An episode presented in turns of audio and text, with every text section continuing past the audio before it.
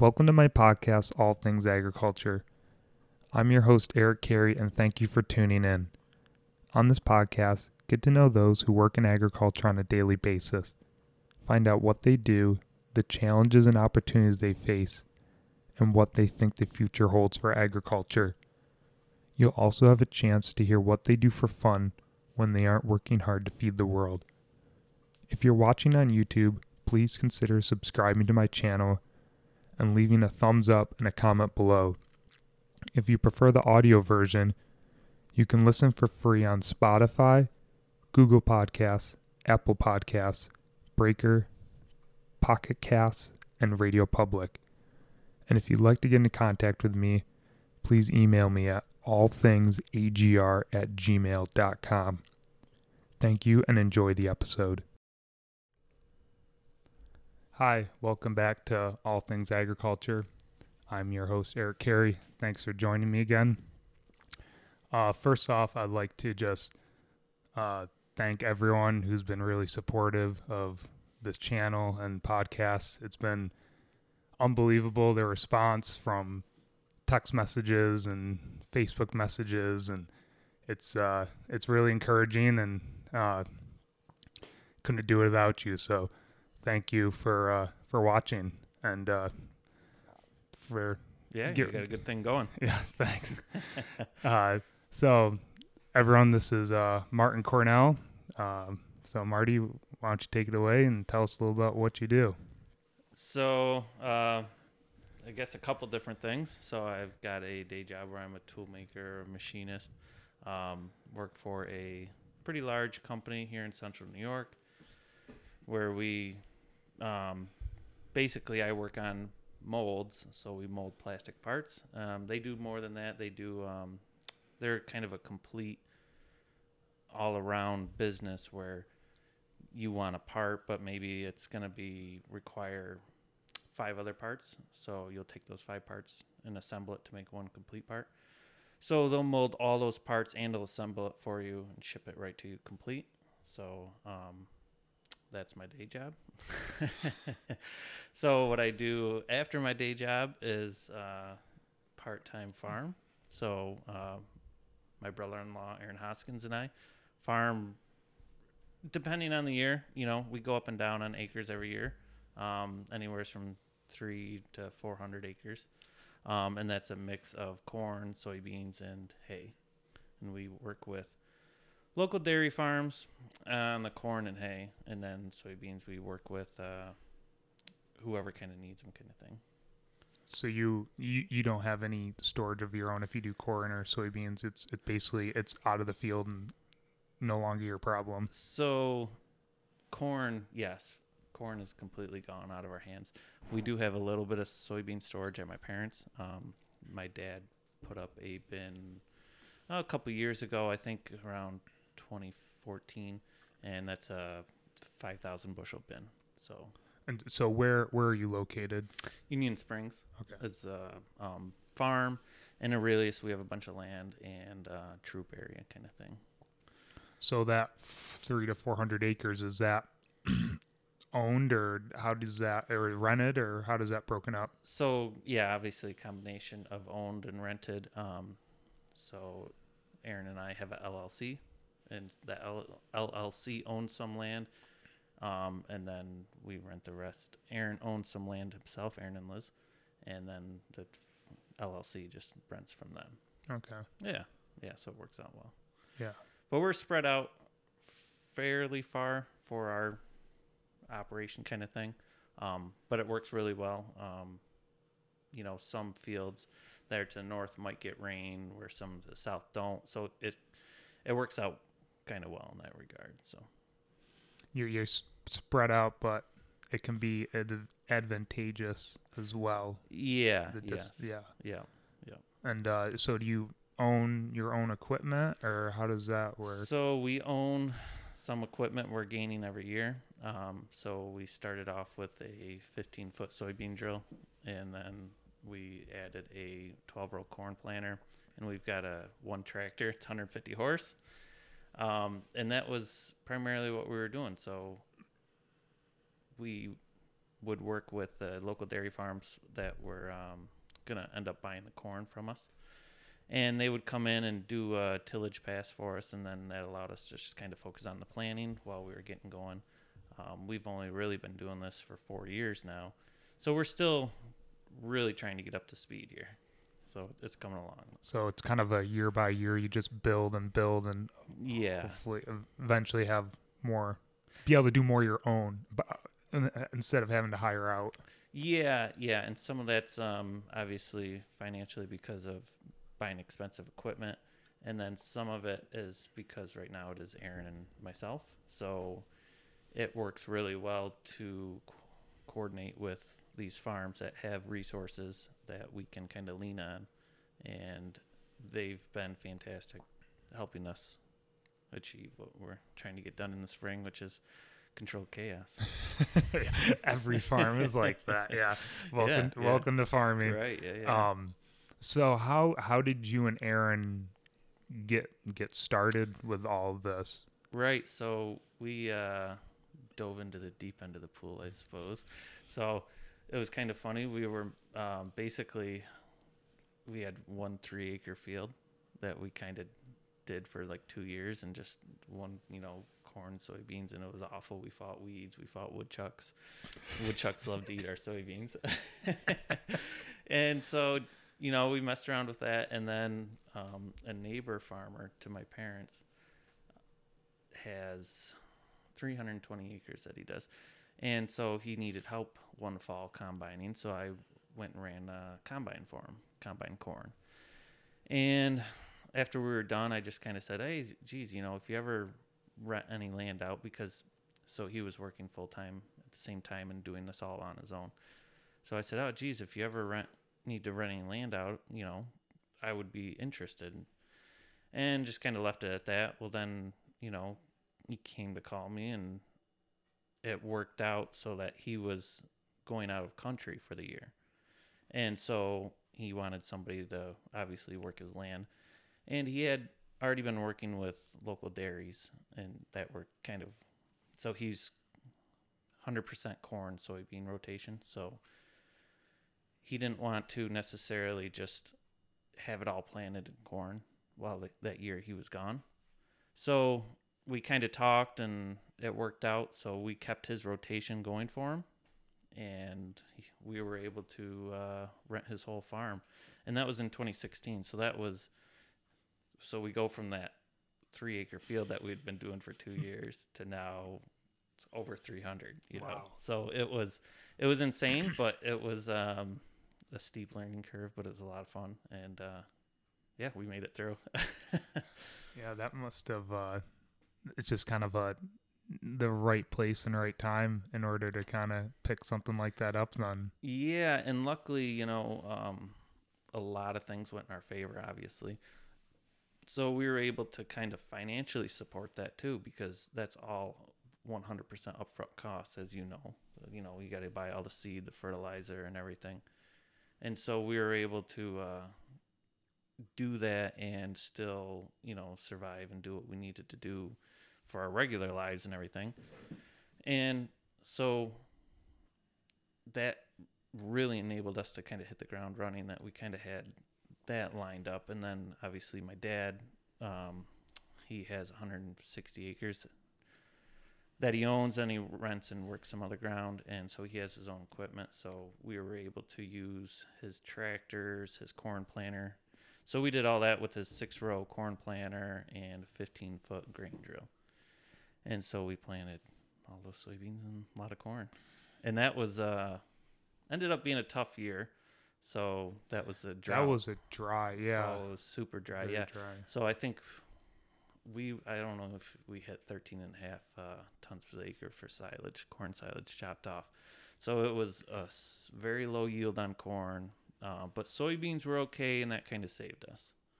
That kind of saved us so So you just oh, so dairies came in, just bought it standing, and took it right out for you. yeah yeah Especially probably that year with it being so dry, people are looking for feed. Yeah, yep. They took everything we had, and uh, you know, that worked out obviously really well. And then we were able to focus on getting the beans off and getting them uh, to a local green guy.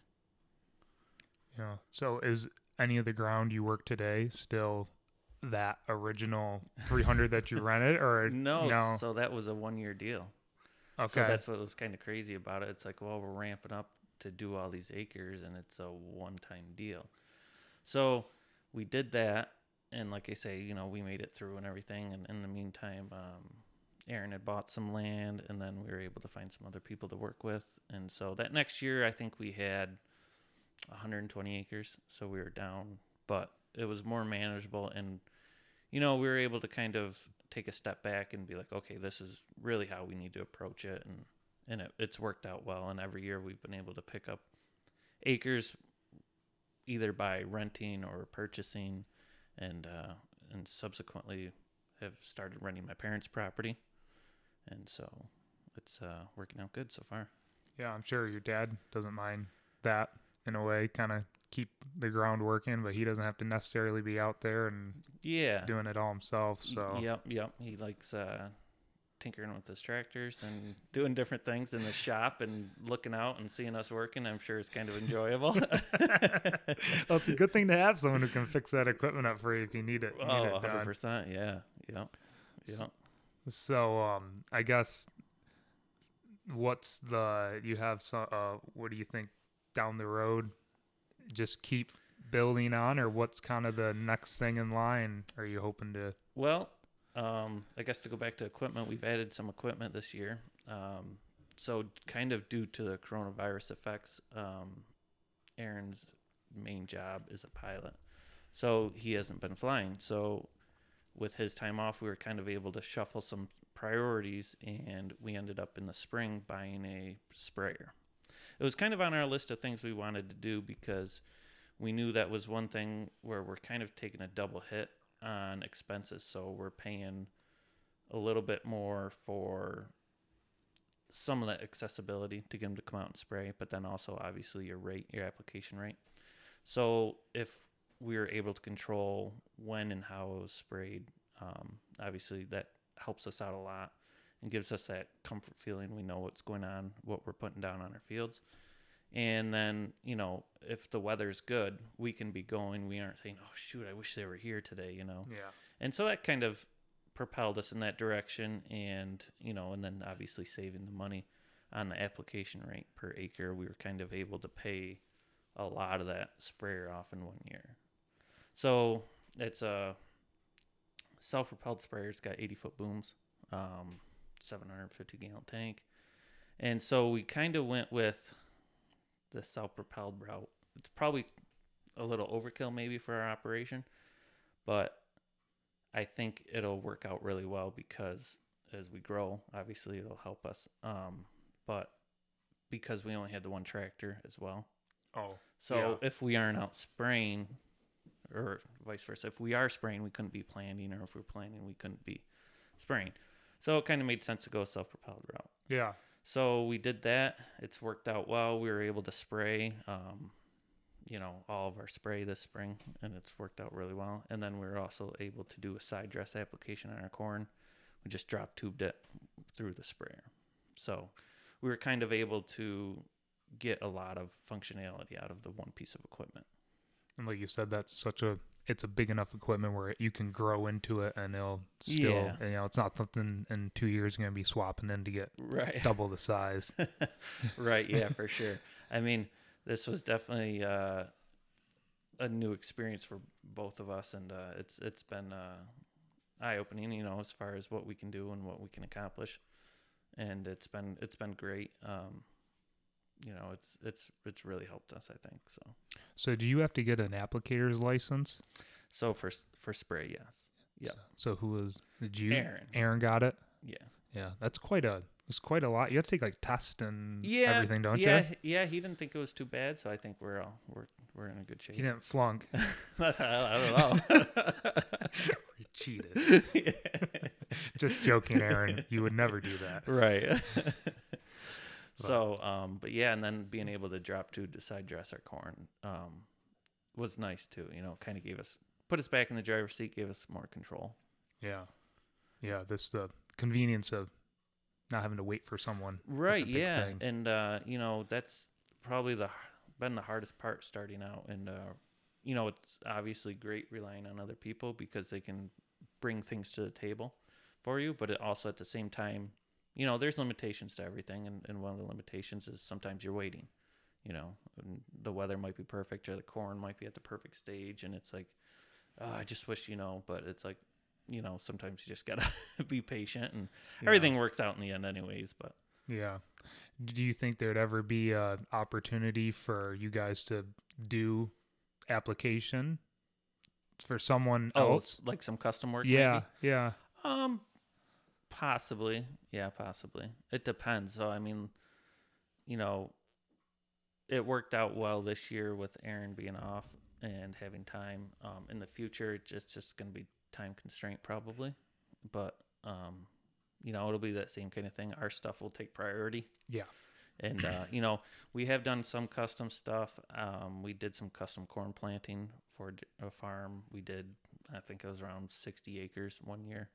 Um, they were at capacity. It was, I think it was uh, 2019. It was a wet spring, and so they were focusing on stuff we had actually finished. So they're like, you know, if you're available, we'd take you. So we were, and we kind of knocked that out, and I think it worked out well. And you know, so again, it's just cooperation between everybody and and helping in when they need it, and versus you know when they help us when we need it. So that's nice. I know we've had conversations before, you and I, about, um, you know, on our farm, we use a lot of strip till, Yeah. GPS, Yeah. no till. Is that something you're possibly looking at down the road or what? Yeah, so that's one uh, upgrade we did this year is we did put uh, GPS on our tractor and auto steer.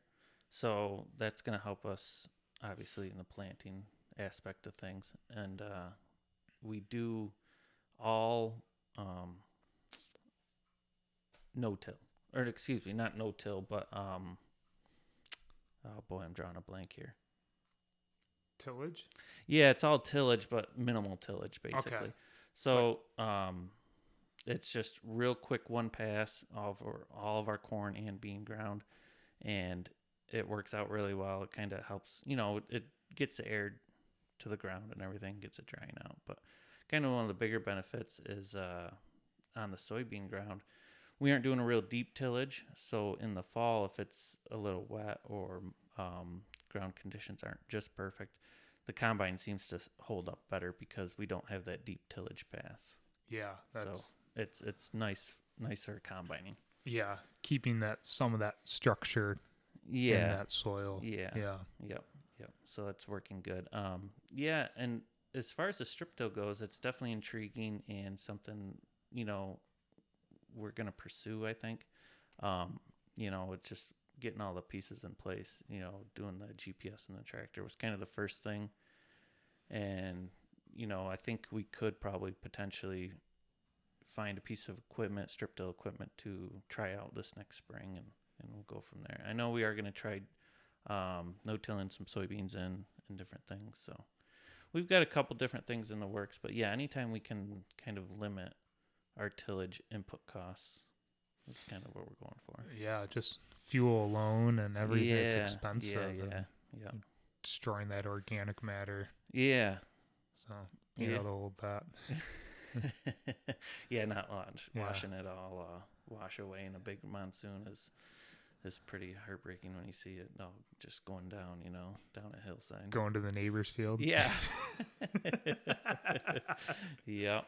Yeah, so we don't have any tillage equipment at the moment. Um, so what we do is the, again the dairy farms that we work with, that we sell crops to. Uh, the the one um, comes in and primarily has been doing all of our tillage, so turbo till pass. So I think there's 30 or 35 foot wide turbo till. They come in and gosh, they just knock stuff out. It's amazing, and it looks beautiful when they're done. You know, they do such a great job. And kind of the crazy part is, is that they work just crazy hours, and so they'll come in and knock out a ton of acres in the middle of the night, and then that next day we can go out and start planting. And you know, they they really go above and beyond to help us get things in the ground. Yeah.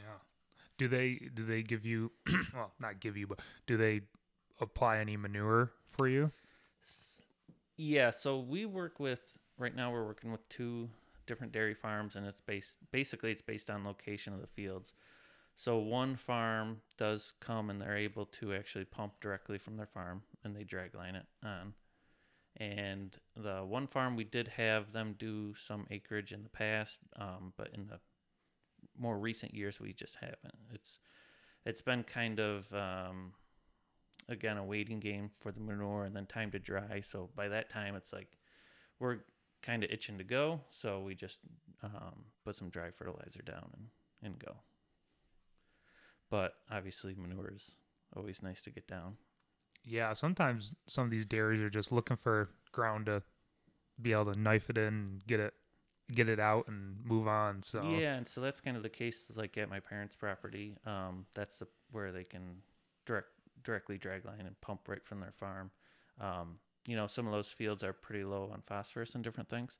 So they're able to, you know, offload quite a bit of nutrients onto that farm where some of their fields closer to their farm obviously that they've gone over a lot in the last couple years maybe kind of high so they're able to kind of you know shift some of their focus on putting that manure on some new ground which is always great you know to kind of get it spread out and it builds up the base on our property so yeah, yeah. Was it what was the soil and all that in pretty good shape when you guys got the ground, or was it? yeah Yeah, yeah, it wasn't much you had to do to get it up to snuff. Right, yeah, and the main thing is just I think getting manure on it and then making sure um, we're putting our inputs back in that match our obviously outputs, you know, and uh, just you know learning that as far as you know alfalfa, soybeans, and corn, what each crop takes out of the ground, and then what each crop needs put back in, and varying amounts, and then based on yields and different things. So it's it's been um, you know a good learning curve. Yeah, what would you say has been the biggest challenge thus far, or challenges? Yeah, so probably that as far as our input control and input costs on fertilizer maybe is kind of where I'm heading towards because obviously, you know, you can over fertilize and then just kill yourself in cost And I think maybe that was one of our m- bigger mistakes in that first year in uh, that we did that big acreage. And you know, we kind of weren't exactly sure, so we just kind of kept the same program and you know, looking back, I'm not sure we would have done that same program. I'm not saying we wouldn't have, but there might have been some things that you know we could have attacked better, ba- basically.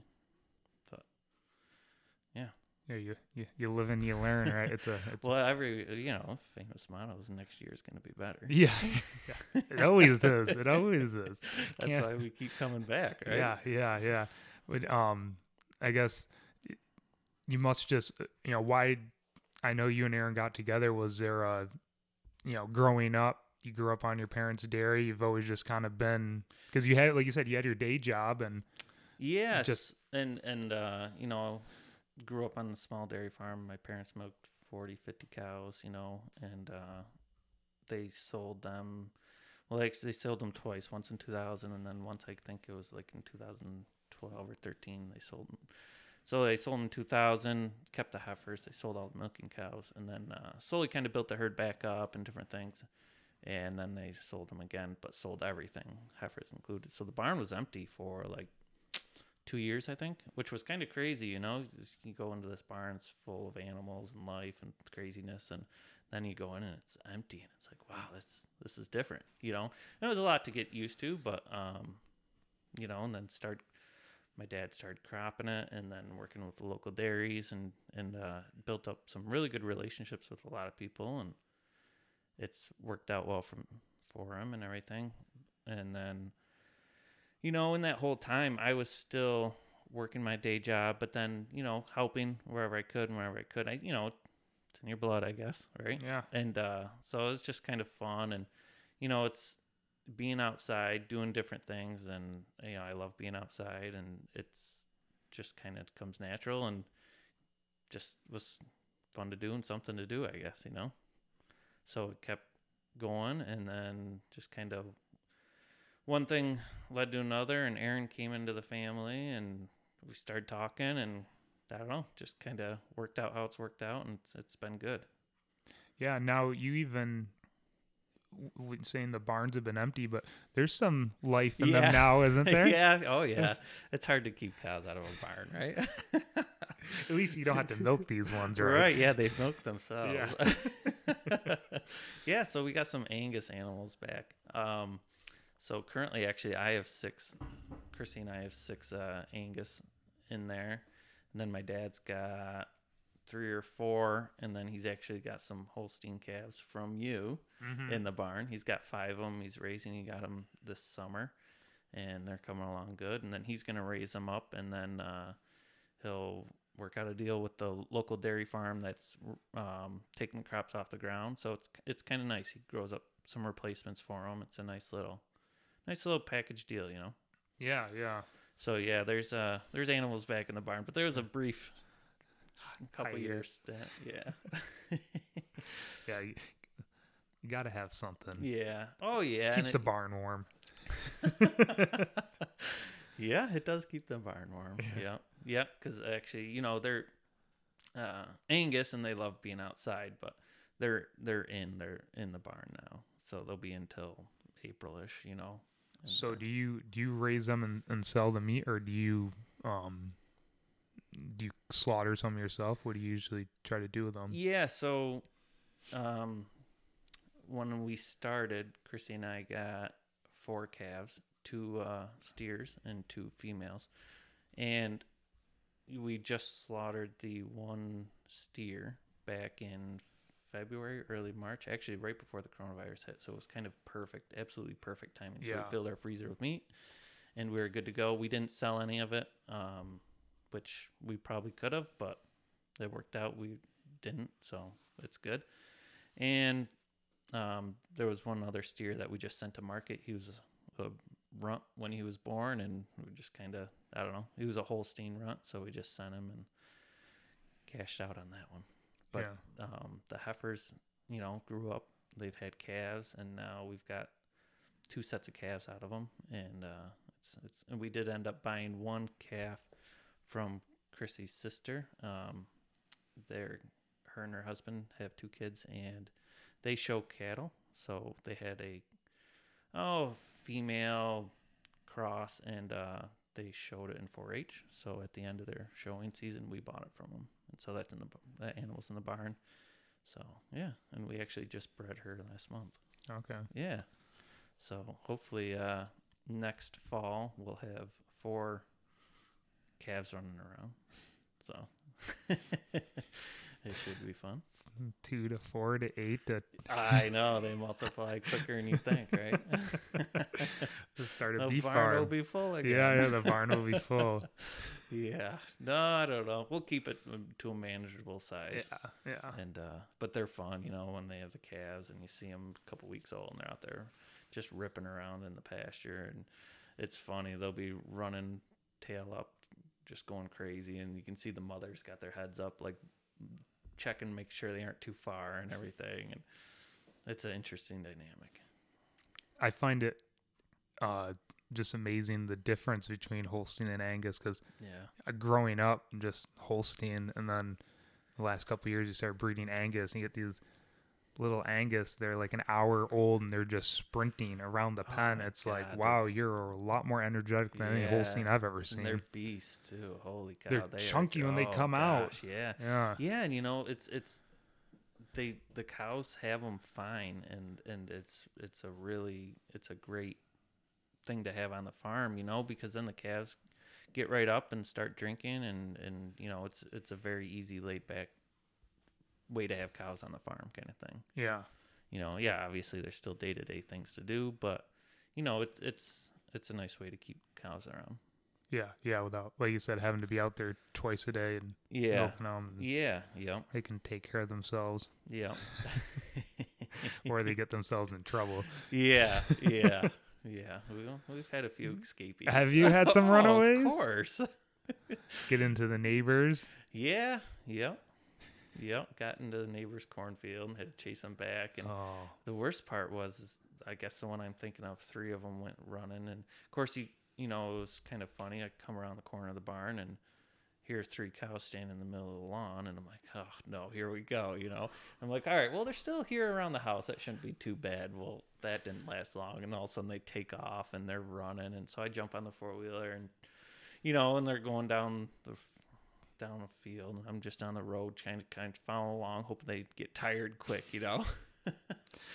and so they finally kind of stopped, and they were out in the cornfield. Luckily, the corn wasn't completely over them, but it was pretty tall. And, and then a kind of neighbor came by I know, and she helped me and um, got them corralled back. And it is kind of amazing, though. You know, once you get them headed back, they know what they're supposed to do and they know where they're supposed Oh, to be. yeah. So they go right back where they're supposed to be. But it's like for that ten minutes of freedom, they're they're gonna go for it and use it. You know. Yeah. So it's it's funny, but yeah, oh yeah, we've chased plenty of animals. And luckily, where you get where the- where the barn is, where your parents are, there's the road is yeah. no traffic, so Right, you don't have to worry about anyone coming. Yep. So Yep. That's that's very good. Yeah, there's no big trucks or no real big traffic that we have to worry Yeah. about too much, and that helps a lot. yeah, different story here. yeah. Oh, man. Yeah. Yep. But yeah, no, the, when you said that you saw the three cows out and you're like, oh, this won't be bad. Those are the famous last words. You never say them Ah, until they're in the barn I and know. locked up. Well, so that was the worst part. As I was there alone, and uh, you know, I quickly made some phone calls, and people, nobody was super close, and I was like, ah, all right, well, I'll try and hold them here, but you know, hope faded pretty quick. Yeah. and uh, you know, like I say, that I was able to keep them from going terribly far, and then neighbor came, and kind of helped me corral them back. Our, you know, you know, our cows go out in the summer. They graze every day. Yeah, If they get out of the barn and onto the lawn, you would swear they've never been out a Yeah. single day in their life. They run and jump, and it's like the only difference is you're on that side of the fence now.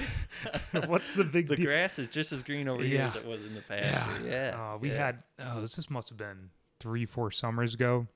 We had a bunch get out, and we have a freshwater pond at our farm, and they went up. I I didn't chase them. They got out of the barn and went beeline towards the pond. You have to kind of go up to the top of the pond. It's like a hill. And I'm like, all right, well, I'll just run around one side of the pond. And I'll cut them off and I'll drive them back. yeah. Well, I had about three of them go down into the pond and swim around. Never seen that before. Cows can swim. Yeah. yeah. They're just- I don't know what they have. You know, they just have those claws. I don't know what they're using to, but they got their heads up in the air and they, uh, and then they got and well, I'm like, oh wow, they can swim. That's Yeah. that's that's News good to me, know. right? Yeah, I'm glad they can swim. Right. Yeah. And then they start climbing out, and of course, then they're like getting sucked. You know, they're so heavy, they're going into the mud. And I'm like, oh, now they're not going to be able to get up. and They're going to fall backwards. And they pulled themselves right out. yeah. Yeah. I guess they just wanted to cool off. and we had in the wintertime, this was a long time ago, the pond had froze over. And they got out in the middle of the night. And when my parents came out to milk that morning, cows are out, tracks everywhere all over the lawn. They get them in the barn. And it was either later that day once the sun came up, they ran across the pond. Oh wow. I, Yes, that's yeah, scary. thank the Lord. Right. Yeah. You wouldn't ever think to go anywhere near that. You know what I mean? If if there was an issue. Yeah. I mean, imagine, I don't know how, a lot. It was a path of hooves. So thank God that ice was thick enough. Yeah.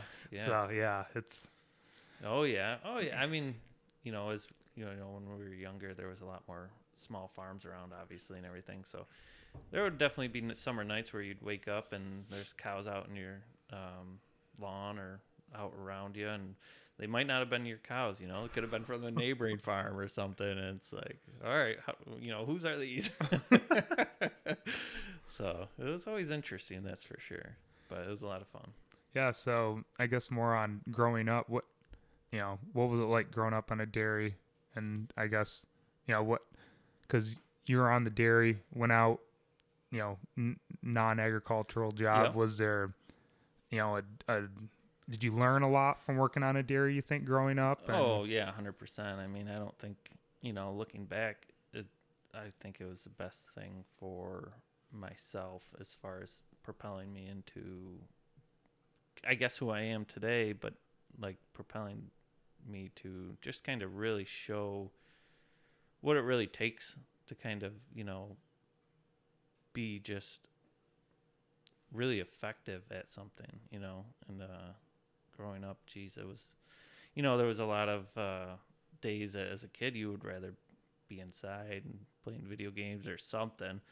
And uh but you know, I wouldn't trade it at all because, you know, it was just you know, you learn to appreciate being outside and love being outside and and just the weather and and uh just yeah, just being outside and then the animals too, obviously. Um, you know, it's funny they all have their own personalities, I'm sure as you know. Mhm. And so it's kind of fun. You have your favorites and you know, it's just a lot of fun, yeah. So I won't trade it, yeah. And growing up with siblings on a farm, you Yeah. had to learn to. Well, you're one of the. Ol- yeah, you're the one of the older. Well, I guess oh, no, you're no, you're I'm third. Yeah, out of four. Yeah. I always forget. Yeah. So Yeah. f- for those who don't know, we're cousins. yes, we're we fir- are. yeah. So Marty's mom and my dad are brother and sister. Yes. So we grew up together, Yep. And uh, a lot of fun family get-togethers Yes, together. so, so that's kind of what's interesting about doing this with you in in in here and in this kitchen. You know, it's like, man, we we grew up in this kitchen, and now we're doing different things, but it's it's it's really neat to yeah, do that. yeah. So this is my our our grandmother's house, and when she passed away. I moved into it, so Yeah, it's uh, it's neat though. Continuing the family. Yeah, way too many rooms for me. My cat occupies the upstairs. Got to get more cats then. Uh, no, no, no. One is plenty. yeah. One is yeah. enough. Yeah. But No, so but yeah, so um I guess the kind of thing that turned me off from um being a full-time farmer and milking and and uh being dairy and everything. I guess kind of was um the everyday um routine of it. You know, 7 days a week, Christmas, you know, everything. You're out there you, you know you got to milk the cows twice a day sometimes you know some farms three times a day. And so i think that kind of turned me off. And then you know as as much as i love being outdoors the fighting of the weather kind of turned me off to an extent too because i'm you know the funny thing about farming i think especially dairy is uh you would think winter would be a slow time but it just seems like the cold days you're just fighting everything so bad. You know everything's froze up everything's just nothing wants to start and it just was a lot of a lot of pain in the butt. But um so i think that's maybe what turned me towards it, doing something different for a day job but actually so um, my older brother brian which i'm sure a lot of people know is an electrician he was in electrician's class in BOCES, and so we went there. So I was eighth or ninth grade, and so we went there for the BOCES open house and see what he was working on and different things. And so we toured it, and went around the different classrooms, and I knew a couple of them that they going on and stuff. And but then we kind of came across the machining welding class, so metalworking.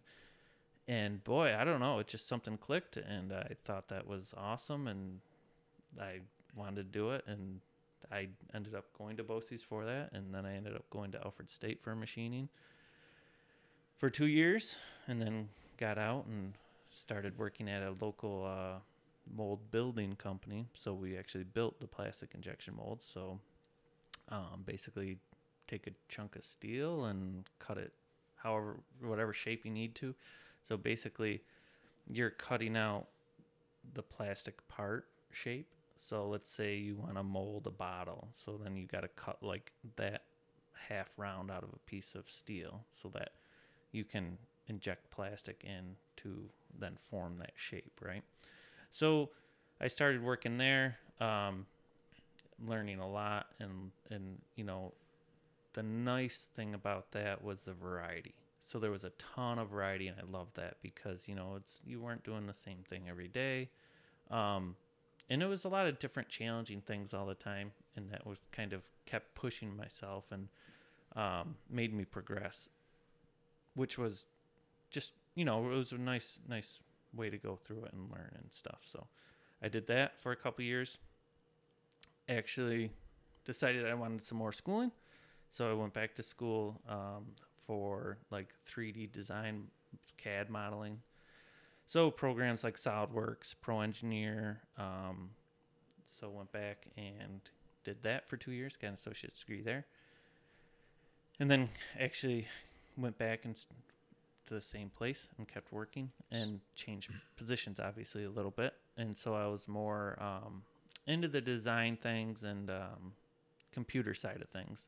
And uh, but again, the nice thing was that I was able to do that computer work, but then I was also able to go back out on the manufacturing floor and build and work and build what I had just designed, which was awesome. You know, Yeah. I, I, I really like that because I was so involved and so ingrained because I was actually in there designing the stuff and in, you know integral part of getting this thing worked out on the computer before it ever gets out you know steel gets cut so it was kind of nice it came you know it was, i was completely involved from start to finish and it was nice i enjoyed that Is that pretty? I don't know if you say rare, but is that typically not how it works? Like the designer passes it off, and he only finds out if there's he needs a redesign. He doesn't actually go on and assist. Yeah, I th- yeah, I would say yes. Um, it was kind of a unique situation. So there was myself and my boss, and my boss was the other designer. And you know, he would come out and help on the floor, but he was the main main designer, and I was kind of like, um, I would I was still doing a lot of design, but he was like uh, full time. But that also allowed me to um, do both and juggle kind of all those tasks and I liked it because if I designed something and then out on the floor something wasn't right, it was like, okay, well that was a lesson learned, and the next time, you know, I kind of knew better. So the mistakes were maybe more in my face because I was actually out there working through them, kind of thing, I guess. So for me personally, um, it was great. You know, I, I I enjoyed that aspect of it. Yeah, for sure. It's kind of going back just a little bit, but yeah. um, the whole uh, going to BOCES for you know young young people, high school. Do you think it's a good, a you know, a great you know? I always thought it's a great path to go if you aren't a huge you know don't want to go to college, but you want to learn a skill. Yeah, so I would promote it even if you wanted to go to college. So let's say, you know, electrician's class is great, small engines, heavy equipment, there's computer classes. So any of that stuff, even the machining and welding, right? So any of that stuff is a life skill you're going to take with you for the rest of your life. So if you want to know how to wire up an outlet, if, if you want to know how to wire up a ceiling fan or change a light, or if you know want to know how to weld something, machine something, if you want to know how to work on heavy equipment, repair, you know, even just understanding electrical, understanding heavy equipment repair, understanding computer programs and different things. And carpentry was another big one. So if you know to do something simple carpentry, you know, they the, all those skills that you would learn, obviously you're going to have the rest of your life. And I think you can tell and like it's so hard to find people that you can have come into your house and do that type of stuff for you. So if you can do some of that um, maybe easier stuff, you know, that's that's super beneficial. So I would promote that wholeheartedly, whether you're going to college or not. I think those are life skills that are irreplaceable. Yeah, I I agree a hundred percent. Yeah. And there's a lot of, I mean, look at your brother Brian. Like, Yeah. if you're good at a skill, you can be very successful. Yeah, you can you can create your own path, and uh, you know you you uh, kind of push yourself and and really get to your full potential. And there is just unlimited opportunity out there in any direction. I really feel like you know, and it's just yeah, you can write your own way, kind of thing. It's it's life skills, but if you're really good at them, yeah, take full advantage of it. Yeah, especially if I mean, you look at everyday farm stuff. Yeah. Just the you know, we have a guy who works for us, Chris, and he went to BOCES. I'm trying to think what he went for. Drawing a blank. It was I don't think his BOCES offered like heavy equipment. But that's what he's good at, and he Yeah. can fix anything. He Yeah. might go for carpentry or something like that. And hmm that's just, you know, stuff like that Yeah. it's just like you said, it applies everywhere. Yeah, yeah, it really does. So it's great background information to to really have a handle on, you know. Yeah, it's cool. I I'm I'm super glad I went and uh don't regret it at all obviously cuz I'm in the industry today. Yeah, yeah. And you're still so now today you work for um with Tessy. Yep. Okay. Yep. And uh, so I'm a toolmaker machinist there. Um, so I am involved in producing spare components, um, repair components, fixing um, issues related to downtime. So if a mold goes down, um, and maybe they need a quick turnaround, they'll involve me. So a lot of that is uh, in house, obviously. So they've got partners and obviously outside vendors that they could ship that work to. But if they can keep it in house, obviously we can turn around sometimes a lot quicker and uh, save some money sometimes.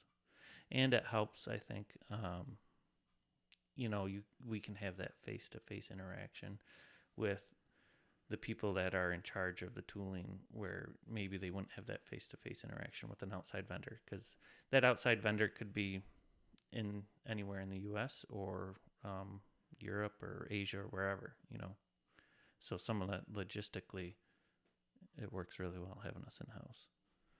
And you were you guys are pretty busy this summer, spring with COVID stuff, aren't you? Yeah, that actually kept us uh, real busy. We weren't sure, obviously, like everyone, I'm sure, we weren't sure what was going to happen.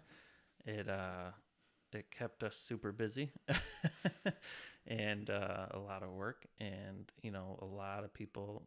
You know, credit goes out to a lot of people that stepped up and and helped out a lot and did did an amazing amount of work in a short period of time, and really, really pushed pushed through a lot. Because you were building like kits, weren't you? Yeah, test? we were doing. Yeah, we were doing a um a quick test, and um you know it goes from we were I think we were building some, and then it goes to building a lot, and obviously, you know, the thing about a mold. So when I worked at my original um company, it takes months to build a tool generally. And, you know, prototype tools, one one cavity prototype tools you can build fairly quick, but you know, you get a, a mold that's just gonna make thirty two parts every I don't know, let's say fifteen seconds, right? So that's thirty two parts every fifteen seconds, but there's a lot of infrastructure, there's a lot of steel there, so you could be talking 12, 15 week build time. So even at best case, you know, you're talking three months just for tooling, and then you got to get um, the actual molding facility ready and stuff. So it is a huge undertaking. For it's not like you can just quickly turn it around. So like I say, when I say there was a lot of people that worked really hard this summer, there was, and uh, that I think that may be what's so interesting about manufacturing is you don't necessarily hear about what's manufactured locally, but it is amazing the amount of stuff that is manufactured lo- locally that has a global impact. And it's not just this coronavirus stuff. I mean, there are companies that just produce stuff that's that's just really really nice and it's it's really nice for the local economy, you know. Um so it's it's it's pretty cool. Manufacturing is is definitely awesome to know what these local companies are doing. Yeah, it's good good to have them too. A lot of good jobs and Yeah, a lot of good jobs, and obviously, you know, that kind of spreads out into the community too. You know, keep dollars local and everything. Is there a? I mean, I don't really know a whole lot about injection molding, but yeah, is there? You know, you always talk about you know, farming's always moving and Yeah. more. You know, getting more and more advanced. yeah. Is there any sort of cool technology and like your line of work like that is kind of neat or Well, so I'm not super involved in maybe some of like um, the R and D type of stuff, I guess. But I th- I think just from an industry, you know, obviously plastics are a negative impact to an extent on the environment. So I think they're trying, and not I'm not saying our company specifically, but the industry itself is trying to find alternatives like de- um, biodegradable components to make parts out of and stuff like that. So I think that's probably a bigger push to where things are going.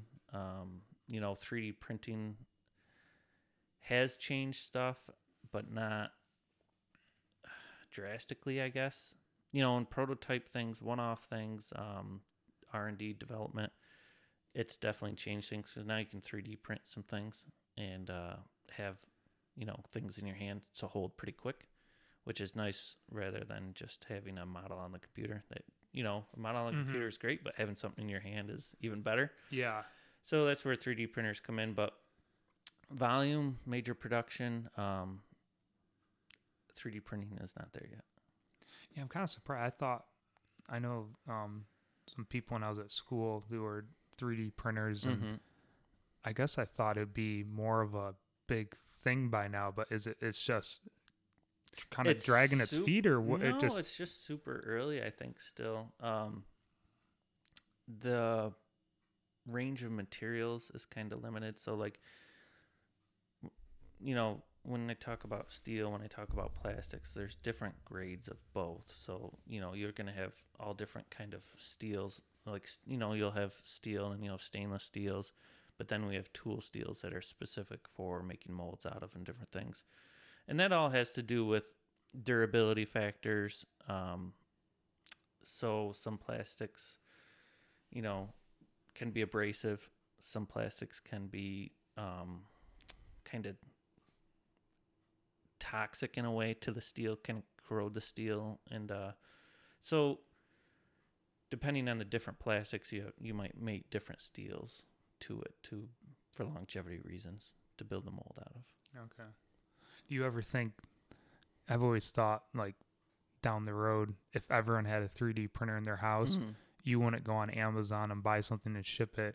You'd have a website. I always thought, you know, possibly, Right. you know, like you go to a website, you buy the the specs, Yeah. and you, it costs you twenty bucks to buy a spec for blah blah blah, So- and then you print it out. I, do you think that's anything that possibly could happen down the road? The only thing, so I don't know because generally when you buy something, um, it's filled with something, right? So there's you're buying the plastic is a container, Oh, contains yeah. something, right? So I think that's gonna be kind of the thing. You know what I mean? You're never gonna. I mean, some. I suppose you know. So a perfect example. Um, I have a good buddy that 3D printed some parts for me, and he needed a 3D. He needed a part for something, a washing machine or something. And it was like a little gear thing. So he just designed it, you know, and uh, printed it. And he said he had to go through a couple iterations, but it worked out. And you know, that's part of the fun of it too. You know, It's, oh, if I made because to that point, you could make something better than original equipment, right? So it's like, oh, this broke, but if I did this and this and this, that would make it better and it shouldn't break now. So that's kind of the cool part of the 3D printing is you can improve on a design and maybe get more longevity or something out of it, you know. So there are definitely applications. 3D printing's cool, but production wise, it's not there yet. Okay. But you know, it's it's early still. So yeah, Or like anything else, wait wait ten years and yeah, it'll be a different yeah. story. We'll talk again in ten years, right? See where we're at. Yeah. if this is going 10 years from now, then if I'm Yeah. still doing it here in the kitchen, I'll yeah, a, a lot of interviews. but- yeah. You'll you'll be on episode. I don't know how many. yeah, I'll be catching up to. Well, no, I'll be at where Joe Rogan, maybe where Joe Rogan is now, right? Yeah, yeah. Jeepers. But yeah. so I guess this is kind of changing gears a little bit. If you were to, uh, this question I try to ask everyone that I've had on so far, but it's kind of different because you have like a day job. Yeah. You're, but if you didn't have, let's say, no agriculture, Yeah. no agriculture upbringing, Yeah. and you weren't doing what you're doing, Yeah. what do you think you would like to just, you know, what would be a fun, cool thing that, like, man, that would, So, I guess I would say something possibly financially, like uh, stocks, something like that. I, I, you know, since high school, I've kind of enjoyed looking into that, researching that, and different things. So probably something in that line, I guess. I do dabble a little bit when I when I feel brave, but yeah. you know, uh, yeah, I, I do like that. Like I say, doing the research, looking at the different companies. Um, I always find it fascinating that you know stocks. Um, it just seems like each company they they behave so differently, you know, and it, you know their product obviously dictates a lot of things, but also management, and there's so many factors that kind of play into it, and each makes each one unique. So that I guess that's kind of interesting, and I I suppose to an extent I'm doing it now, but through marketing our soybeans. So, you know, kind of constantly looking at bean prices and futures and different things like that on that. And, uh, you know, I've definitely got some things to learn still as far as um, setting up contracts and uh, different things like that with our local grain buyer. Um, but yeah, it would be something, something with that. Yeah, doing the the marketing soybeans. That's kind of that that got tossed over to you, or does Aaron help you as well? Is that No. mostly just you? You no, took it's that up. definitely no, it's definitely a combination. Um, he does a lot, and uh, you know, he is uh great about digging into stuff too. So it works out really well, and it makes it a little bit easier because we have you know Dumont Grain right there. Mm-hmm. Um, so we pretty much just send all of our beans there, and you know, he's been very good helping us out. So That's a massive. yeah, yeah, and it's getting bigger every year, which which just help you know helps all the uh, hopefully going to help all the local soybean and corn grain farms around and and boost prices up because he's going to be crushing and and uh, grinding so much. So Yeah, it's unreal that you'll, place. you'll if you get Brian on here, you'll get a full in depth. Yeah, he account of that basically place. he basically from electrical standpoint, he did how much of that wired up. I mean, not just himself, but he was oversaw. Oh yeah, yeah, yeah. unreal. yeah. Unreal. I, he has. Yeah. He should send me pictures, and I'll try to put like on the YouTube feed. I could probably yeah. show pictures of the stuff he did. It's unreal. Yeah, yeah. The the uh, the size and scope of it is uh is pretty massive. And when he was showing me, he was showing. Uh, I think it was not this Easter. Yeah, because no, we couldn't get together for Easter. I think it was Easter at the Thanksgiving before 2019. Yeah, yeah. Sam, Lily, and Yep. I went because Sam's doing a, electrical now in the army. Yeah. Yeah. And we went and looked at Dumont's and Brian's like, yeah, this place is kind of like no one had done anything like this quite before, and it was like yeah. they were setting it up and design. It was all kind of going in and trying to figure out how it was going to work on the to an- fly. Yeah, yeah, yeah. So yeah, it's, but it's it's worked out really well. I think, you know. Yeah, and it's changed a lot even since probably you've been there, you know, with their uh, new facilities and different things and you know, it works out really well. They're open a lot, so you know, the during the daytime hours that we're harvesting beans, we're able to go up there and drop our beans off and um you know, we can unload really quick. They've gotten really good in the last year or two as far as getting trucks through there and uh you know getting them offloaded and getting the next one right in there and so the weight's not not bad. And uh so it works out really well. And then what we were doing this year particularly is um when they were closed or not accepting beans but the weather was still right and we are still combining we would then take that and dump that into the bin at my parents. And so that allowed us to keep going on hours that we normally wouldn't have been able to keep going. And it was super productive super productive. We had um, about 200 acres of soybeans this year which was more than we've ever had and it went pretty smooth. I mean a couple mechanicals but um, nothing major. And you know again we that's another um, area that we rely on outside help with. So we have um, a local guy and friend come and he combines all of our beans for us and he is fantastic and he works crazy hours he'll work all night and he you know he's in the same it's kind of nice because it's we're all in the we're all in it together because he's got a day job too So he gets out, I get out, and you know it's like, all right, let's hit the ground running and get going, and you know we'll get trucks lined up. You get, you know, get the combine going, and you know it works out really well. So, uh, you know, luckily this fall we didn't have to dodge too many raindrops, few here and there, but Weren't many to die. yeah, no, we, we were lucked out really pretty well. And so harvest went pretty good, went fairly smooth. And like I say, we were able to, you know, with the combination of my parents' bin and Dumont's, you know, we were able to keep trucks loaded, unloaded pretty, pretty smooth and everything went really well. Do you think the key down the road will be having more of your own bins eventually, or a dryer or So- something? Or Yeah, I mean that's kind of a debate, I guess, or it could be up for debate. So the nice thing about taking the beans right to um, Dumont's is that then they're there, they're delivered. Um, if we don't sell them or don't have a contract to sell them right away, we pay a storage fee. It's not terrible, so it, it's it's uh it's not the worst thing in the world to pay that and then hold them until a better price comes along. Um, but it is nice having a bin to store some in as well. Um, for you know, for a couple reasons, obviously for unloading trucks when Dumont's aren't open, and then um, you know it, it gives us more control again on things. But having them in our own bin means that we then got to pull them back out and then drive them again which isn't a big deal, but it's just another time constraint thing, you know. And probably having the having a bin probably helps, like you you know, in terms of price wise. If you know everyone's sending beans at once, there's a Mhm. lot of them. Mm-hmm.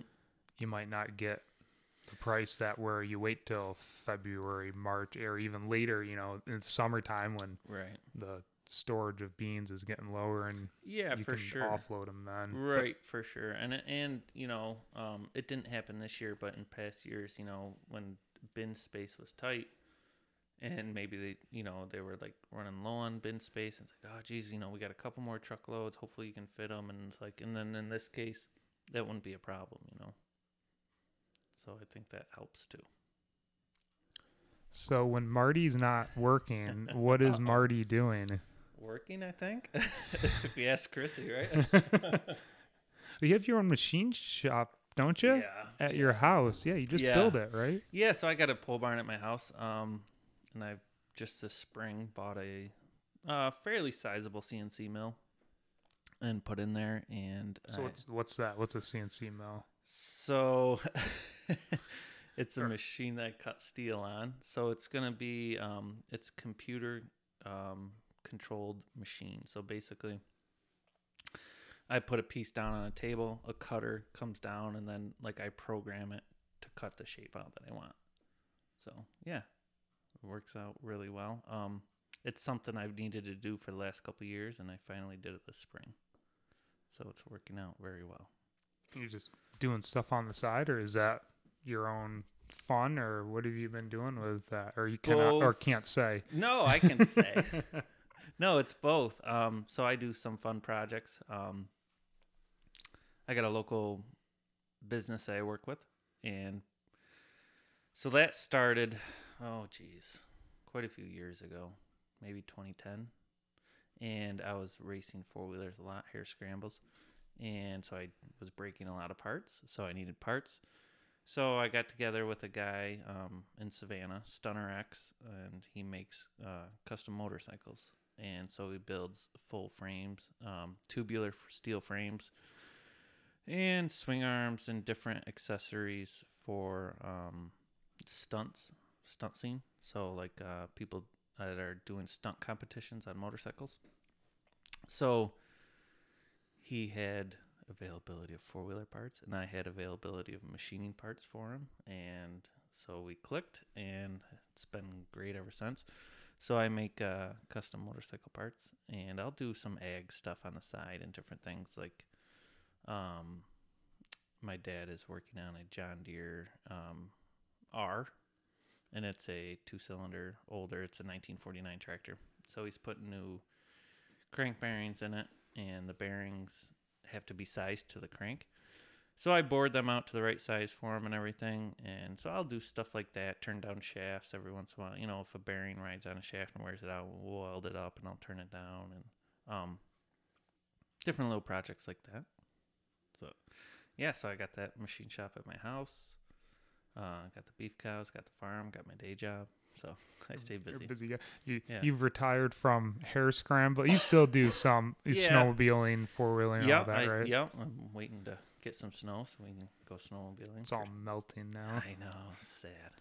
but Did you go out, or is it still? No, I no. So trails actually just opened Tuesday night because um, snowmobile trails open after hunting season. Mhm. So they just opened up, and I never really got out, which was fine. It's still early, so. As far as the hare scramble racing goes, I did do one this year. Um, it went fine. Oh, you did one? Yeah. I didn't know that. Yep. Um, where was Where was that at? It was in Pavilion, New York. Oh yeah, so I, yeah. Pavilion MX. There's a motocross track out there. So there's three. Um, it's Pavilion MX, Area 51 MX, and then um, Hogback Hill. They do a fall hare scramble series, and it's three races. It's a little series. It's it's awesome. It's a blast to do. And so I went out there and did that one, and it was fun. And I was very sore afterwards. Hence but- why you do one a year. well, I'd love to do more, but Oh, right. You. Oh yeah. Yeah. Oh, I would love to do a full series again. So the New York there's a New York State Off-Road Association in Iowa and uh, they I, their schedule's out for 2021 and I think it's 12 or 13 events. So I'd love to do it, but I don't know if I will. It's it's a it's a big it's kind of a big commitment. It's a blast to do. I have a ton of fun doing it, but it's a big commitment. between repairs and mm, just Yeah. keeping everything and travel Yeah, and so- everything. 2015 was the last year I, I did a full season, and so that was I think I ended up doing 15 or 16 races that year, which was a, full plate of races, you know. And I had built a brand new quad that winter before, so 2014 and 15. I bought a Honda 450, um, ripped it down bare frame, built, you know, gusseted it, did everything I needed to do to make it withstand the torture races, and uh, built it back up and had a fresh, brand new, basically race purpose quad built, and uh, it did me very well, and it held together really well. So um,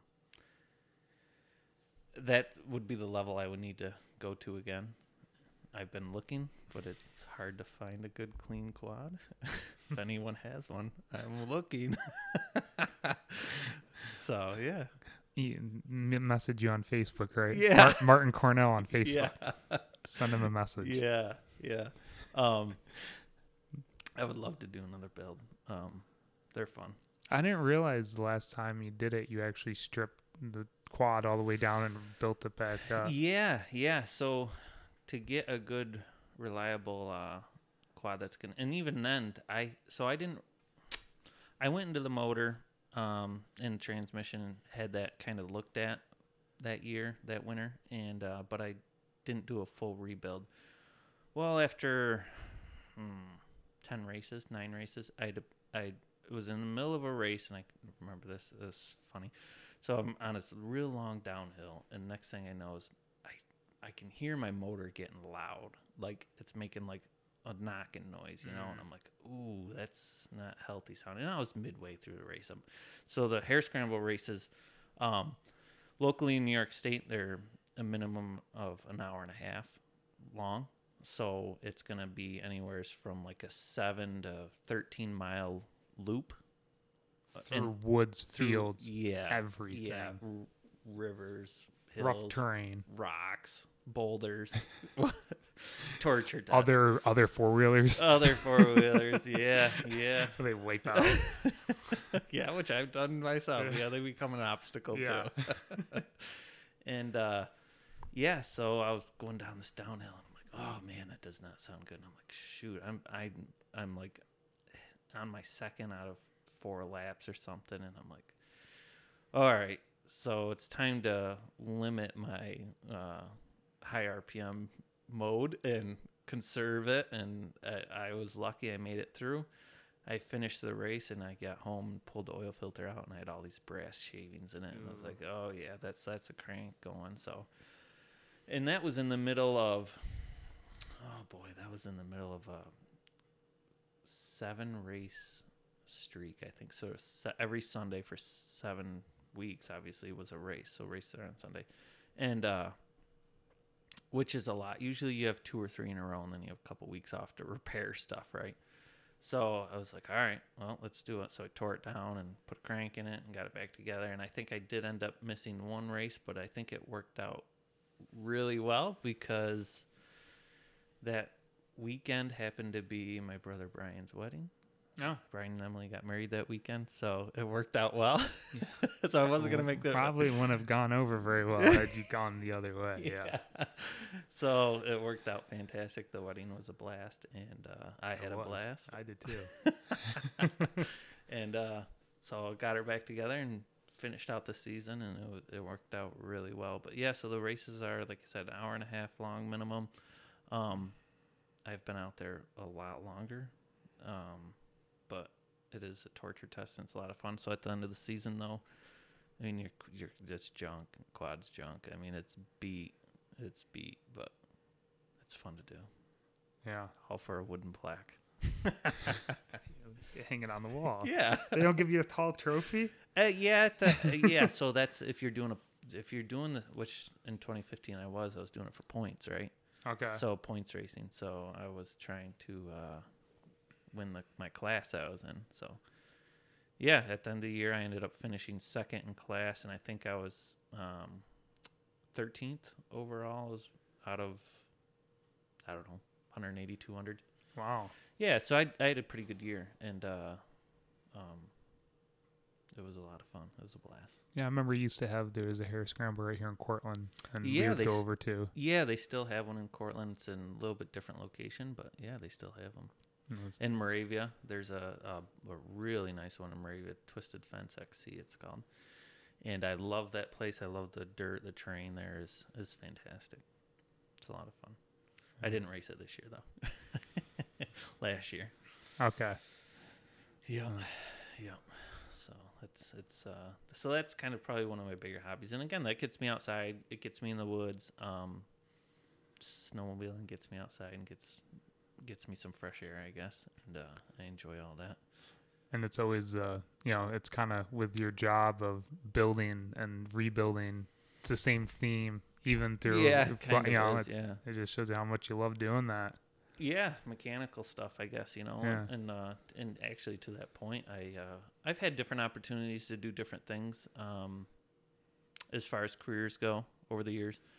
And it's always kind of came back to, geez, I just I just really like uh working with my hands, being involved, um digging into stuff and uh and and variety and different things like that. So it's it's uh it's hasn't steered me wrong yet. I think I know where you get that from, though. Oh yeah. Uh oh. Your dad. Yeah. He's Yeah. the one. We'd be at the hare scrambles, and your mom or sister would be, "Where's Where's Lloyd?" He's over in the hedgerow looking at some old tractor. It's, Oh yeah. Oh, that was the best part of it, though. You're out on these old farms, and it's like, man, you uh, you know, I the, in particular that Cortland race. and- knobby acres. Yeah, Knobby Acres, and at one of the events, man, I remember like you're out in the middle of the woods, and next thing you know, you're racing around some old combine that's parked in the middle of the woods, or racing around some old wagon or something. It's like this thing has been here for a very long time. It's cool to just be out in there racing around it and stuff, you know. And it's it's interesting, and yeah, but yeah, Dad would be in there all over that stuff. And Yeah. there's a lot of treasures out there, you know. Yeah. yeah. Yeah. But some of the farms, yeah, you were you were racing around in between everything. You know, you'd go through old barns, they would divert you through, and you know, you know, you're going through pastures, so you're throwing cow manure everywhere. Dodge the cows. yeah, yep, yep. They, Uh, you know, and surprisingly, as loud and obnoxious as four wheelers and dirt bikes and everything are, um, cows were cool. They were good with it. You'd be racing right alongside them, and they'd be in the pasture. You know, the only thing separating you was a fence and maybe 15, 20 feet, and they don't care. They're just they're hanging out, grazing, and doing their thing. Used to it. Yeah, I guess so. Yeah. Yeah, It's kind of like at home, we're doing a lot of construction projects with our manure system, and yeah, the amount of noise and bang, bang, yeah, bulldozers, excavators, you know, concrete trucks, and at first they're all skittish, and then yeah. after a little while, there's eh, just just Normal another day. Yeah, Yeah, yeah, nothing, nothing new. So, Yeah. But huh. Yep, that's cool. So yeah, I don't know. I mean, I like the hare scramble I got. Like I say, I still got my race bike that I've got. Um, it's in pretty decent shape. Um, I could use a few things here and there, and I've got like a project quad that I've been working on forever, and uh, it's a kind of a pet project of mine. But tinker on it when I get time, and go from there.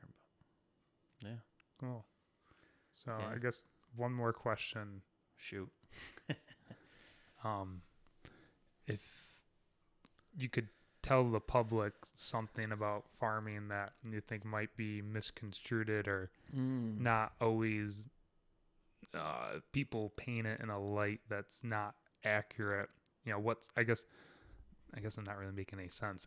No, you're good. I, I guess understand what you're yeah. What, what what would you say to people out there that might they might see something you're doing with your crop farm? Yeah. They drive by. Why is he? You know what what's the kind of message you have for the public? Um, maybe like I guess uh, like inputs. I guess maybe like your fertilizers and your manure and stuff. It's like you you do have a certain amount of nutrients and um, different things that you're pulling out of the soil every year, every crop, and so you do have a need to maintain that soil, keep that soil base built up, and uh, so just a lot of work goes into maintaining the ground and the land because, you know, you aren't out there obviously doing it for nothing, but at the same time, you are a steward of the land, and a lot of that is like uh,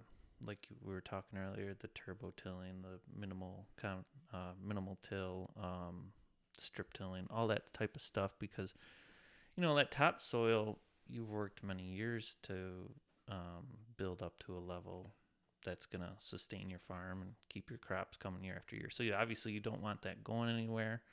Um, so I think some practices like that that are really kind of coming to the forefront over the last maybe 10 or 15 years that weren't there. So like uh, you know, getting away from the moldboard plowing where you're completely turning over the ground six, eight inches deep, um, real deep chisel plowing and stuff like that. Um, and you, I'm sure you can speak to this too. Like, just what we're trying to do is grow a crop that obviously, yes, we can make some money on, but um, that's going to help feed the world, feed animals, but also be responsible and, you know, take care of this land that is in return taking care of us back, you know.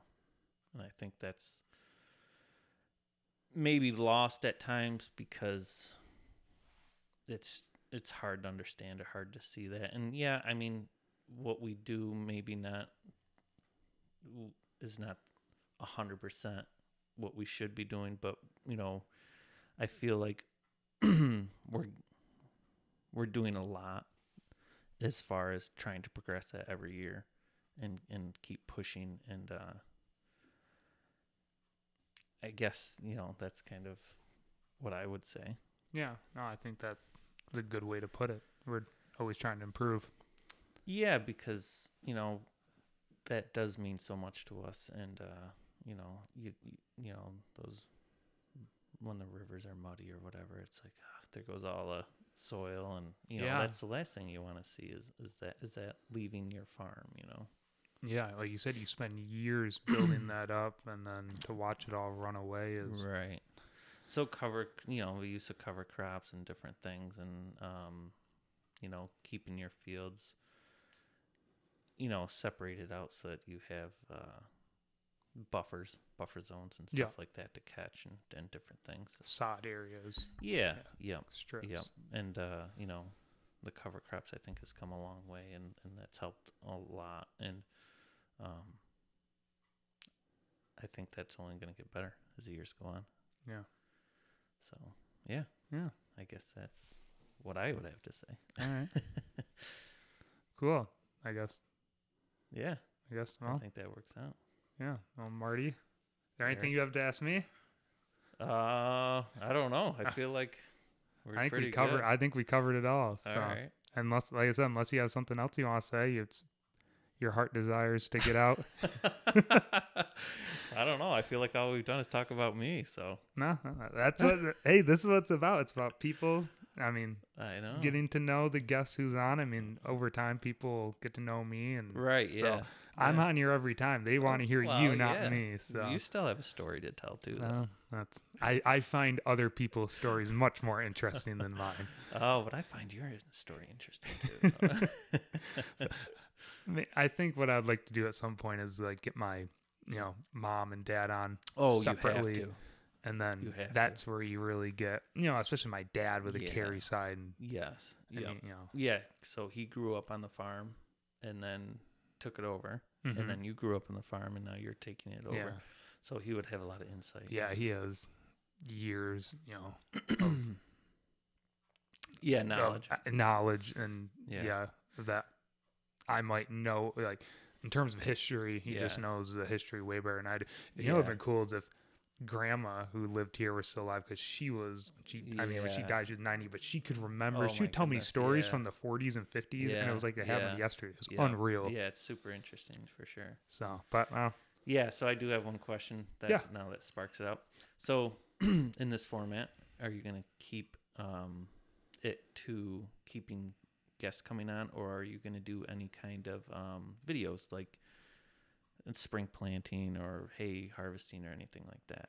Do you think you would expand to anything like that eventually? I mean, the only thing with that I think is it's super time consuming, and you're, I'm sure, a busy guy. yeah I think like my dad's asked me like oh you may you know maybe you should try and do a like a farm tour video which I could I think there are other maybe avenues a little bit here and there Yeah, you could do an equipment tour, a barn tour, an animal tour, or something like that. Yeah, or even if like someone I'm having on has a video of their own farm doing stuff, and they, Mm-hmm. Right, yeah. you know, but I, like this the best. This is fun. This is a lot of fun. Like Yeah, yeah. filming and doing tours, that's fun. But Yeah. it's like this is I really enjoy doing the one on one. for sure. So, but yeah, I might expand it. I'll see what happens. Like you said, it's easy to do this now in the winter because it's not like we have to be out there till nine, ten at Right, night yeah. doing crops. So right, for sure. it's a little bit easier. But uh, Yeah, I guess we'll see where it goes. Yeah, I mean, we take pictures along the way of certain things, and um, Liz and Aaron are great about making like a scrapbook for every year, and they'll include pictures and stuff like that. But um, it's kind of easy because you're out there on the tractor, you stop out to for a bathroom break or something, you snap a couple pictures, or like perfect example was uh, this fall we did some um, custom work. We helped uh, Spruce Haven do some merge hay. So it was one night, you know, it was beautiful down in Aurora. We're merging hay, and it's like, all right, I'm gonna step out, sunset, beautiful picture. Awesome. It came out awesome. You know, it's just some things like that. You stop and take take a moment to enjoy and stuff like that. So yeah, Yeah. No. Yeah, we'll we'll, see where it goes. all right, you'll have to get somebody to. yeah, maybe I'll have to bring someone in. Be there like, I won't pay you, but why don't you do this for me? Find somebody with a drone. That would be cool. Do some drone shots. That's that. That's a good idea. yeah. I know. I know of one guy who has a drone, but he doesn't live anywhere around here. So Okay. maybe maybe I'll buy one for myself for There. Christmas. the only reason I say videos is, uh, you know, you're. I I don't want to say you're a large farm, but you're a big farm, but you do things so differently than a large farm Mhm. that I think it would be a different um, avenue and different um, way to get some information out about farms and uh, you know eye-opening things because you do graze, you do do um, a lot of baleage, a lot of bales and stuff like that that maybe some of these other farms aren't doing, and so I think there may be some opportunity to Yeah, I think show whole, some things. I think the grazing is kind of a more of a unique. Yeah, There's definitely sure. farms that do it, and just uh, you know, it's a good. You know, we have a lot of success, success with it. So. Yeah. Yeah, But- it's a good use of uh, your ground that you have available immediately right around your barns. Yeah, we're set up really well for it, which is about ninety five percent. If you don't have it set up, and it's basically impossible to do. Yeah. Yep. So, Coordinate it. If we didn't have a darn gully next to our barn, we could Yeah, graze even could more. both sides. Yeah, for sure. Build a little bridge, Eric. Yeah, well, I've there are ideas. I have ideas in my oh, head no. because you can. There are areas you go. Is there anywhere where it gets like uh, shallower? Yeah, so Okay. right by the when you're on Lick Street, driving Yeah. by the farm, it's that's the deepest, basically the deepest Oh, point. But if you go east, so Yeah.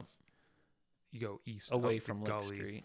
it flattens out. We're way up in the very back of our our farthest paddocks. It's basically flat, but there's a little stream. Okay. So I've even Dad and I've talked about it's like you know you just punch a hole through the stream, or Yeah. punch a hole through the woods, build it up, you know, put a water crossing. Put a walkway in and everything. And I almost would you know we've done a lot of blacktopping. I think you would blacktop that just to keep Yeah. the ground Yeah. you know get it all muddied up. Yeah. So there there are opportunities and that. Yeah. And that's kind of crazy the whole blacktopping thing. I don't mean to keep running on here, but No, no, no. the the uh, blacktopping to get your cows out to their grazing, you blacktopped their walkway for them, which I think is amazing. Yeah, it's uh it's been one of the it was very expensive to do, but it's been Yeah. extremely beneficial. Yeah, yeah. And it's like hoof care and uh, Oh, cow yeah. care in general, their hips and and every their joints and everything. yeah, and they you know, they go outside, especially when you get the wet spring, Mhm. wet fall. You know, they don't want to go out cuz they know it's all muddied up Yeah, and there's yeah. stones and Yeah, it gets in between them and hurts yeah, their feet. Yeah. hurts their feet. So now once we did all that blacktop, it's like they know they aren't going to walk on anything uncomfortable until they get to that until they get to the paddock. And then there's like 20 feet where it's muddied up because they all stand. And once they get past that, they're on green grass and they're good to go. So it's been a Yeah, but 20 feet's a lot better than a Oh, thousand or 2,000 feet. yeah because we end up blacktopping. I think it was almost 15, 1500 feet, yeah, crazy. but it was Out in the middle of uh, nowhere. yeah yeah yeah it was um yeah no it was a girl i dated their family did it Okay. and that's where i got the idea and they Yeah. had great success with it so So, do, so obviously you went to Cornell, did a bunch of studying abroad and different things. Um, is that kind of um, where you pull a lot of outside ideas from, or out thinking outside the box? Is a lot of these experiences like um, different techniques that different farms were doing? yeah it's a it's kind of a combination of everything it's Yeah, you know just your own ingenuity um what i've learned from others you know abroad not ne- when i was in new zealand they do such a that's completely outdoors all the time so that was even more different than what Mm. we do Yeah, yeah, yeah. so it it crossed over but not not as much as you might think Okay. but yeah and you know reading magazines my dad's really big in you know he reads a lot of the farm He's- magazines okay. learns a Okay. lot and and yeah, uh I think you have to. It's it's um yeah it's it's too easy to become secluded and uh, maybe stuck in your own world a little bit if you never um, read any literature outside. You know what's going on in the industry outside, or um, other examples of what other farms are doing.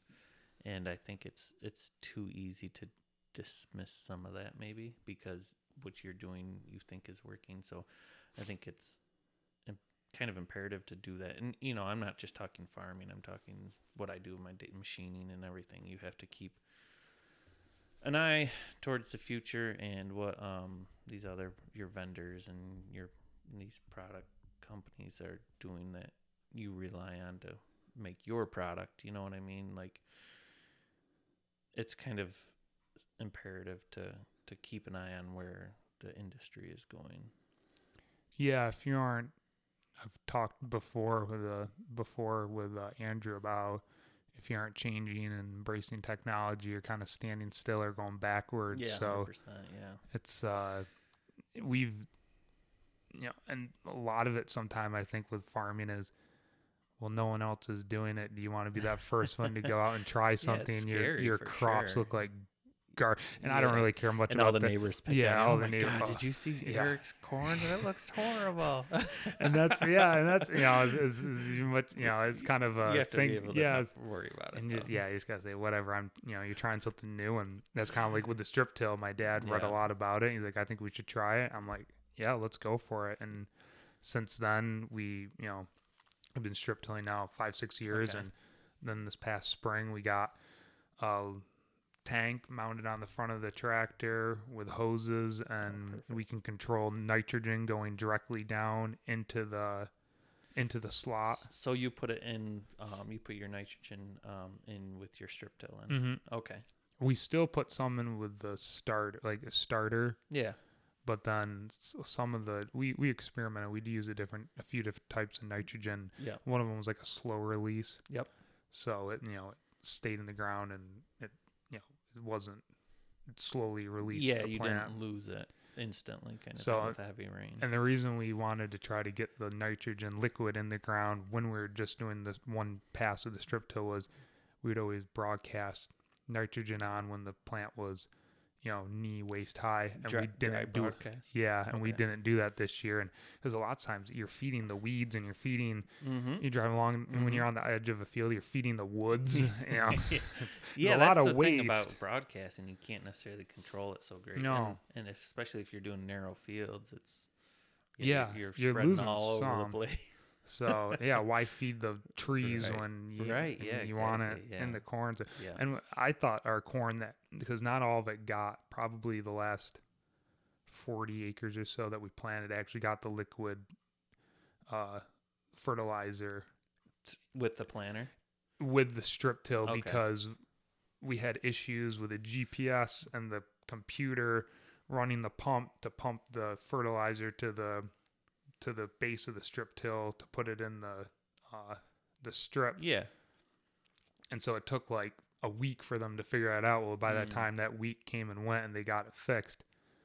We were only down to like last thirty acres. Yeah. But I thought that corn turned out really well. Yeah, so yeah. I think it's uh we're really looking forward to being able to do hundred percent this That's coming awesome. spring. So yeah, yeah. That's awesome.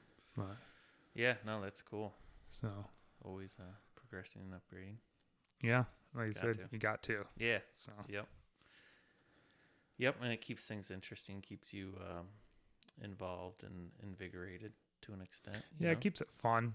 yeah, You know, like Yeah. you said, when it's monotonous and it's the same thing day in and day out, it's fun when you have a little change or you try something new yeah. and it's uh yeah, it keeps it. yeah. So big thing we did, I guess, this year is we tried an off-brand, I guess I would say, corn seed. Right, super cheap. Um, God, I think it was like a hundred bucks a bag, right, for this corn seed. And which is cheap. Yeah, yeah. Normally we're one ninety two, two twenty ish a bag in there. You know, depending on company and variety and different things. So around hundred bucks a bag. And God, you know, it turned out really well. Um, it was funny. you know, we are like, oh, well, we're gonna try this seed, but we're gonna put it on a backfield you don't necessarily see and put it on a side road and stuff. You know, we aren't sure if this is gonna even grow. And then it turned out awesome. And um, so we did a bunch of tests with it, and uh, we actually sent a sample out and had it analyzed for digestibility and and everything, and it came back right with all of our other varieties. Hmm. And um, so it was it was good stuff. So we're gonna double down and plant even more this year, and and uh, see what happens. Yeah. Hopefully, it grows this year too. Yeah. Maybe you won't get the good batch this year. Well, you know, yeah, that's a chance you take, I suppose. Hopefully not. Yeah. Huh. Yeah, yep, yep. Hmm. So that was probably our science experiment. I mean, it's always fun to do that. You kind of want to limit it to an extent because you don't want to get too many projects going on, um, and try too much and have a lot of variability. You know, if you got a program that works, you stick with that, and then you're you know you're always tweaking every year, whether it's inputs or spray program, um, or you know your seed, and uh, but you know don't do drastic changes, I guess.